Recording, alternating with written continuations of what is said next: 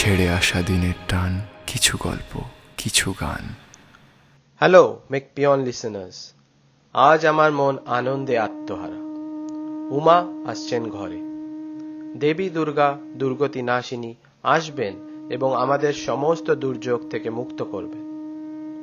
গত বছর আমাদের খুব একটা ভালো কাটেনি।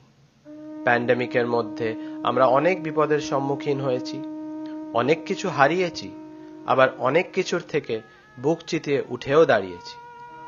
অবশ্যই এই সব সম্ভব হয়েছে মায়ের আশীর্বাদ। আজ পুজো পরিক্রমা অনুষ্ঠানের শুরুতে আমরা শুনে নেব মাতৃবন্দনার এই অপূর্ব গানটি। কণ্ঠে আমাদের অতি পরিচিত মেকপিয়ন সম্পূর্ণা। তারপরেই আমরা চলে যাব উপসালা কমিউনের পুজোর আড্ডায়।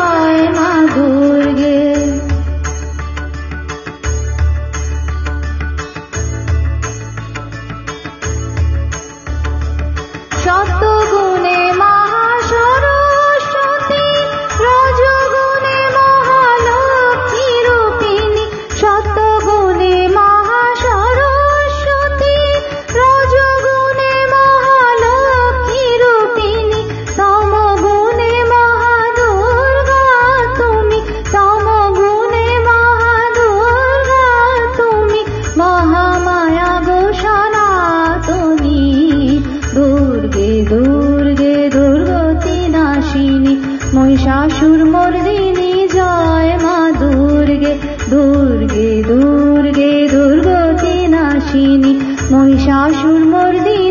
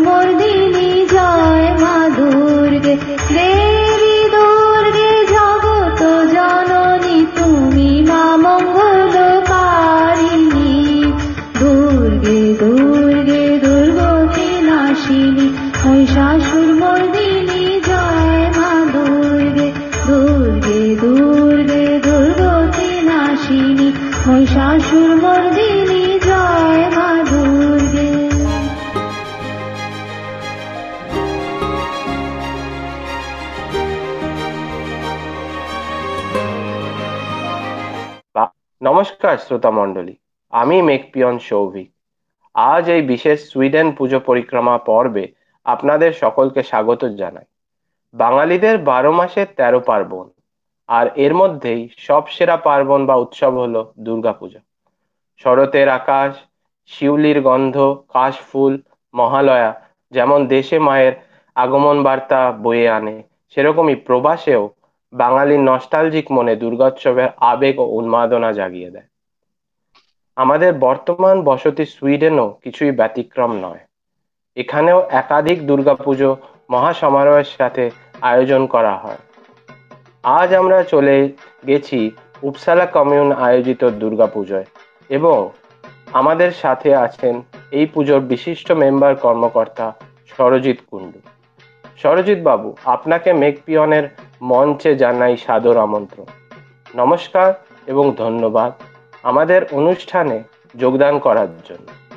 প্রথমেই আপনার বিস্তারিত পরিচয় জেনে নিতে চাই এবং সেই সঙ্গে জেনে নিতে চাই যে এই পুজো কবে শুরু হয়েছিল, কি ছিল অনুপ্রেরণা এবং কারা বা কাদের ইনিশিয়েটিভে এই পুজোর সূচনা। যদি একটু বলেন। ধন্যবাদ আপনাকে। আমন্ত্রণ জানানোর জন্য এবং নমস্কার যারা শুনছেন মেকপিয়নের পক্ষ থেকে। আমি সরজিৎ কুণ্ডু। প্রফেশনে আমি একজন ডাক্তার এখানে সুইডেনে হেলথ কেয়ার সিস্টেমে দু হাজার থেকে। প্রবাস জীবনে আসার পরে এইখানে আমরা যেটা অনুভব করতে পারলাম আপনার সূচনাতেই বলছি বারো মাসে তেরো পার্বণ। বিদেশ এসে যেটা আমরা প্রথম অভাব করি সেটা হচ্ছে এই তেরো পার্বণ। আমার বাংলায় কথা বলা, বাংলা খাবার, বন্ধুদের সাথে আড্ডা দেওয়া, এসব কিছু আমরা প্রচণ্ড আকারে মিস করতে থাকলাম। এর পরিপ্রেক্ষিতে আস্তে আস্তে আমরা দু আঠারো সালে একটি সরস্বতী পুজো করি। কয়েকজন অতি উৎসাহী বন্ধু বান্ধব এবং এখানে যারা প্রবাসী নাগরিক আছে, বাংলাদেশি নাগরিক, তাদের সহযোগিতায়।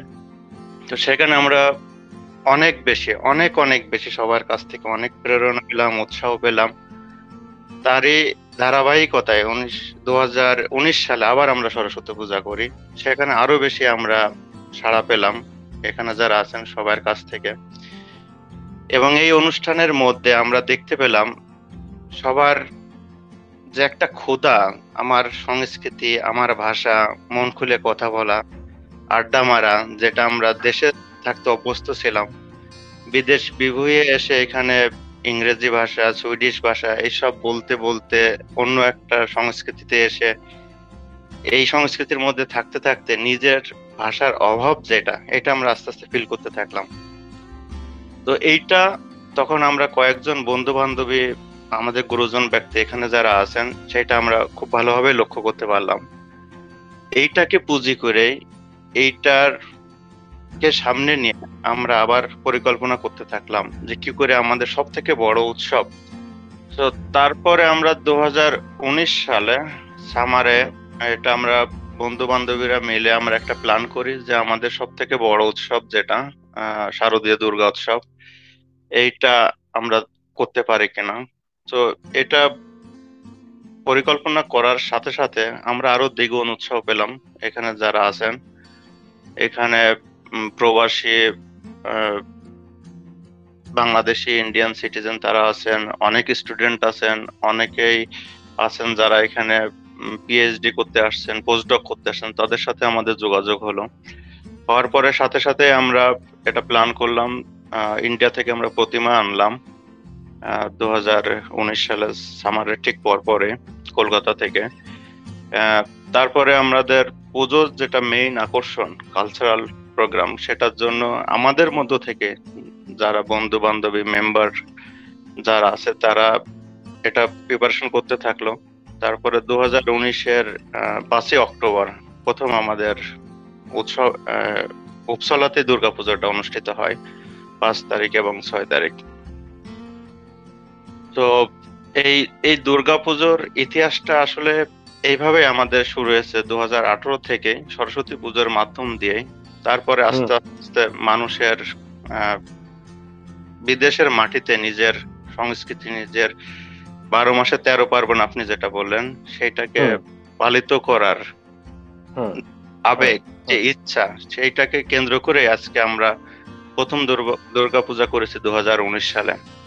ওকে ওকে। হ্যাঁ তো খুব ভালো। আহ, তো আপনার কথোপকথনের মধ্যে দিয়েই আমার দেশের কথা মনে পড়ে গেল। অ্যাকচুয়ালি আমাদেরও যে পুজো ছোটবেলায় হতো, আবাল বৃদ্ধ বনিতা সকলে মিলে সমস্ত ভেদাভেদ ভুলে আনন্দে মেতে উঠতো এই মহোৎসবে। আমার মনে পড়ে যাচ্ছে অতীতে ছেলেবেলার কথা, যখন আমরা নতুন পোশাক পরতাম, বন্ধু বা আত্মীয় পরিজনের সাথে প্যান্ডেল হপিং করতাম, ঢাক, ধুনুচি, নাচ, দুর্গাপুজোর মনোমুগ্ধকর পরিবেশ। বর্তমান প্রজন্ম যারা সুইডেনে আছেন, অবশ্যই তারা এর সম্বন্ধে অবগত নয়। তাদের মাঝে মাঝে আমাদের শিল্প সংস্কৃতি পৌঁছে দেওয়া আমাদেরই কর্তব্য এবং দুর্গাপুজোর মাধ্যমে পৌঁছে দেওয়া সত্যি খুবই প্রশংসনীয়। আপনাদের এই কাজটা নিশ্চয়ই খুব ভালো হচ্ছে। তো এবার আমি আমার পরবর্তী প্রশ্নে চলে যাব। এবার একটু জেনে নিতে চাইব যে পুজোর স্পেশালিটি বা বিশেষত্ব সম্বন্ধে মানে এমন কোনো প্রয়াস যা আপনাদের মনে হয় আপনাদের পুজোকে আরও স্পেশাল করে তুলেছে? আপনি অবশ্যই একটা ভালো কোশ্চেন করেছেন পূজার বৈশিষ্ট্য কি? আমাদের শারদীয় দুর্গাপূজা যেটা, এটা একটা সর্বজনীন পূজা। পূজাটা সনাতনী ধর্মের কিন্তু আমাদের মূল মন্ত্র হচ্ছে পূজা যার যার কিন্তু উৎসব সবার। তো এই উৎসবে আমাদের এখানে ধর্ম বর্ণ নির্বিশেষে সকলেই আসেন সকলেই অংশগ্রহণ করেন। দেশি। বিদেশি যারা উপসালাতে থাকেন উপসালার বাইরে প্রচুর বন্ধু বান্ধবীরা তারা আসেন। কাছে শহরগুলো থেকে আসেন। তো এটা একটা সার্বজনীন পূজা এটা একটা উৎসবের মিলন মেলা। এখানে আমরা। সব একসাথে আনন্দ করি হুল্লোড় করি। আমরা সব দেশের ওই অনুভূতিটাকে এখানে ক্রিয়েট করার চেষ্টা করি। যেমন বললেন প্যান্ডেল হোপিং হয়তো আমাদের। আশেপাশে অত বেশি পূজার মণ্ডপ নাই কিন্তু এই একটা পূজার মণ্ডপে এখানেই আমরা এই এই অনুভূতিটা ক্রিয়েট করার চেষ্টা করি। প্যারালাল যেটা হচ্ছে আমাদের আমরা পরিণত বয়সে আমরা বিদেশে এসেছি। আমাদের পরবর্তী জেনারেশন যারা আছেন, ছোট বাচ্চা কাচ্চারা, তাদের তো আর মনে করুন এইভাবে আমরা দেশে যেটা পেয়েছি, এইভাবে তো তাদের এক্সপোজ হওয়ার সুযোগটা নাই। তা আমরা তাদের জন্য একটা কিছু করতে চাই যে তারা জানুক আমাদের আমাদের অরিজিন কোথায়, আমাদের কালচার কোথায়, আমরা কি কি ভাষায় কথা বলি, আমাদের পার্বণ কি, পূজা কি, বারো মাসে তেরো পার্বণ, এটার আনন্দটা কি? এবং এটা আমরা প্রত্যেকটা অনুষ্ঠানের আগে এবং পরে লক্ষ্য করি বাচ্চাদের মধ্যে তাদের মধ্যেও একটা একটা উৎসবের আমেজ একটা উৎসবের আনন্দ।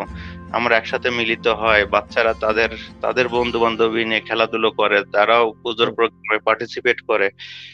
তো এই সার্বজনীন এবং উৎসব এই দুটো দিয়েই আমি আমাদের পুজোটাকে বিশেষায়িত করতে চাই। যেটা সার্বজনীন এবং এটা একটা উৎসব। হ্যাঁ অবশ্যই। উৎসব দুর্গাপুজো অবশ্যই সার্বজনীন এবং আপনারা এটাকে আরও সর্বজনের মাঝে এনে জনপ্রিয় করে তুলেছেন। এটা এটা জেনে ভালো লাগছে। আপনি যেমন বললেন যে আপনাদের পুজো যথেষ্টই জনপ্রিয় এবং বহু লোক উপসালা বা আশেপাশের থেকেও এই পুজো দর্শন করতে আসে। ঠিক। কিন্তু গত দু বছর আমরা জানি কোভিড নাইন্টিনের কারণে সর্বত্রই অনেক বিধিনিষেধ জারি করা হয়েছে। আপনাদের পুজোও প্যান্ডেমিকের জন্য কি কিছু ভাবে হলেও এফেক্টেড হয়েছে? একদম সত্য কথা। দেখুন, করোনা প্যান্ডেমিক এটা তো শুধু সুইডেন না, সারা বিশ্বে। এটা একটা মহামারী। সো, এই মহামারীর সময় মানুষ বিভিন্নভাবে যখন বিপদ সামনে আসে, মানুষ প্রথমেই বিপদটাকে আগে ভয় পায়। তো একইভাবেই যখন করোনা মহামারী আসলো সুইডেনে আসলো আমাদের মধ্যে অনেকেই এটাতে আক্রান্ত হলো অনেক কাছের বন্ধু বান্ধবীরা আক্রান্ত হলো। সেই সাথে সুইডেনের লোকাল পাবলিক হেলথ ডিপার্টমেন্টের যে রেস্ট্রিকশন বিধিনিষেধ সেটাও চলে আসলো। তো আমরা প্রথমে চেয়েছিলাম যদি করোনা পরিস্থিতি ভালো থাকে বিধি নিষেধ একটু শিথিল থাকে তাহলে নিয়ম রক্ষার্থে আমরা পুজোটা করার জন্য। এটার জন্য আমরা একটা মিনিমাম প্রস্তুতি নিয়েছিলাম। ঠিক পুজোর ঠিক দুই থেকে তিন দিন আগে করোনা বিধিনিষেধ আরও বেশি শক্তিশালী হলো আরও বেশি রেস্ট্রিকশন আরও বেশি স্ট্রং হলো। পঞ্চাশ জন থেকে সেখানে আট জনে নামিয়ে আনা হলো। তারপরে আমরা সিদ্ধান্ত নিলাম যে না আমরা এবার পুজো স্থগিত রাখব। তো এইভাবে চলে গেল দু হাজার উনিশের শেষ থেকে দু হাজার বিশ। পুরো একটা বছর কারোর সাথে কারোর দেখা নাই। আমাদের যেমন একটা গেট টুগেদার হয় কালচারাল গেট টুগেদার একসাথে প্র্যাকটিস করা, পুজোর জনকে সামনে রেখে, এগুলো আমরা করতে পারিনি। সবার মধ্যে এক ধরনের ডিপ্রেশন এক ধরনের হতাশা যে কবে আমরা আবার মিলিত হতে পারব, কবে আমরা আবার এইভাবে একসাথে উৎসব পালন করতে পারব। তো করোনা আমাদেরকে শুধু পুজোতেই না আমাদের পুজোর আর একটা বৈশিষ্ট্য যেটা যেটা হচ্ছে উৎসব কালচারাল অ্যাক্টিভিটিস এগুলোকে মারাত্মকভাবে প্রভাব করেছে এই দু হাজার বিশে, পুরো দু হাজার বিশ সালটাতেই। আচ্ছা আমরা আগেই দেখলাম পুজো মানে শিল্প, সংস্কৃতি, আর এর সাথেই জড়িয়ে আছে কালচারাল প্রোগ্রাম রাইট তো আগের বছর অফকোর্স করোনার আবহে আপনারা পুজোই করতে পারেননি সেই কারণে আপনারা সেভাবে কালচারাল প্রোগ্রাম এনজয় করতে পারেননি। হ্যাঁ কিন্তু এবার আপনারা পুরোপুরি ভাবেই পুজো করছেন। যেমন ধরুন আমরা ঢাকের তাল বা নাচ গান আড্ডা এই সমস্ততেই তো পুজো জমজমাট হয়ে ওঠে রাইট পুজোর আসো তো আপনাদের পুজো নিশ্চয়ই আহ, এই ধরনের কালচারাল প্রোগ্রাম যথেষ্ট জাঁকজমকের সাথেই হয়। তো আমরা জানতে চাই কারা এই প্রোগ্রাম করে এবং কারাই বা পার্টিসিপেট করে এইসব প্রোগ্রামে। একটু যদি আলোকপাত করেন। অবশ্যই অবশ্যই।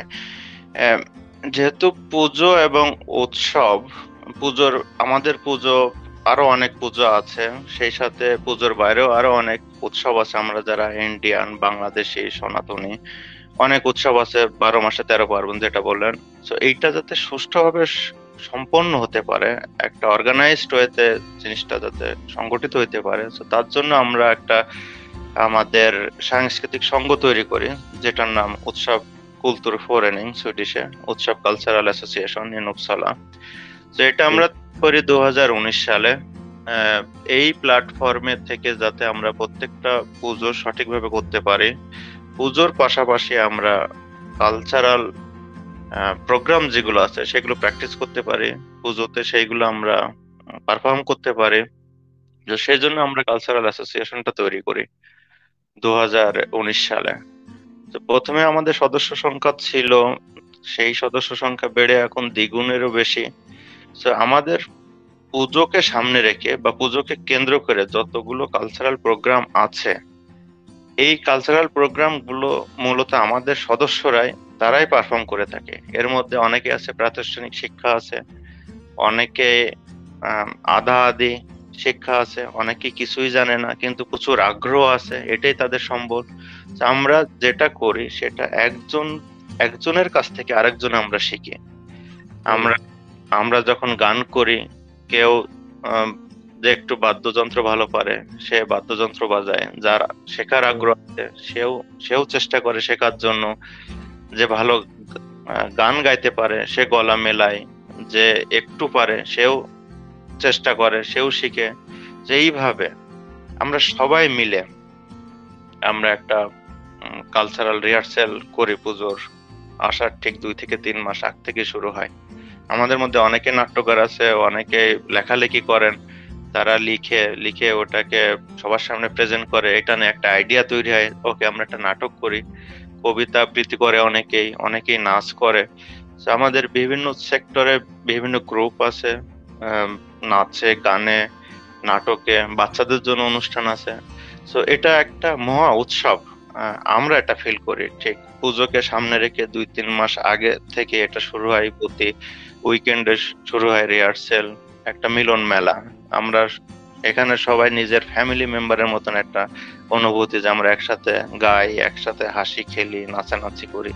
তারপরে পুজোটা যখন সামনে আসে, তখন এটা পারফর্ম হওয়ার পরে আমাদের ওখানেই শান্তি, যে না আমরা দু বছর, এই দুই মাস চেষ্টা করলাম, পুজোর সময় আমরা এটাকে পারফর্ম করলাম। তারপরে আমরা চেষ্টা করি এটাকে কন্টিনিউ করার জন্য একটা রেগুলার ইন্টারভেলে কিন্তু অত ইন্টেনসিভ না, কিন্তু একটা রেগুলারলি আমরা মিট করার চেষ্টা করি।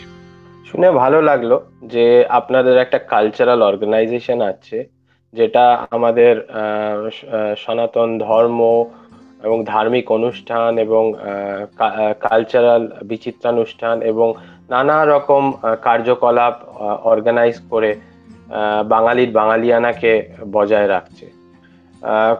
খুব জমাটি আড্ডা হলো আজ আপনার সাথে এই পুজো পর্বে। মা আসেন মর্তে আমাদের সাথে কয়েকদিন কাটিয়ে আবার চলে যান দশমীতে বিসর্জনের মাধ্যমে।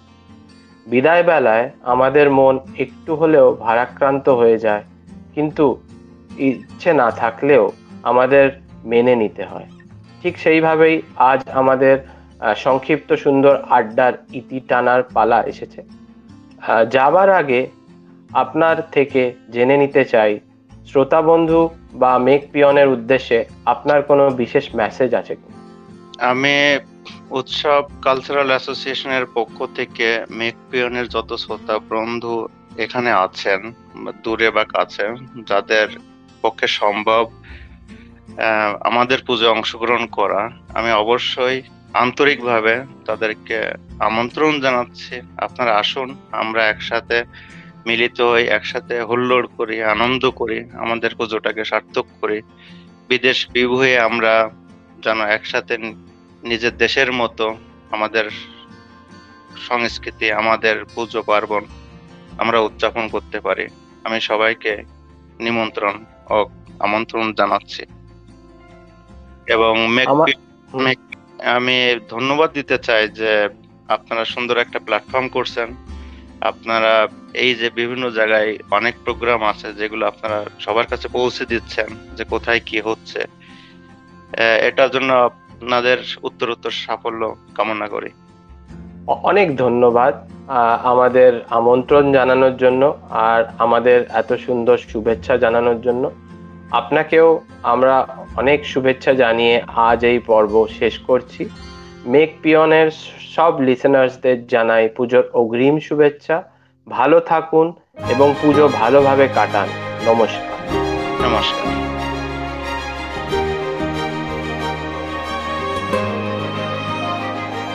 রেডিও মেঘ পিয়ন ছেড়ে আসা দিনের টান কিছু গল্প কিছু গান।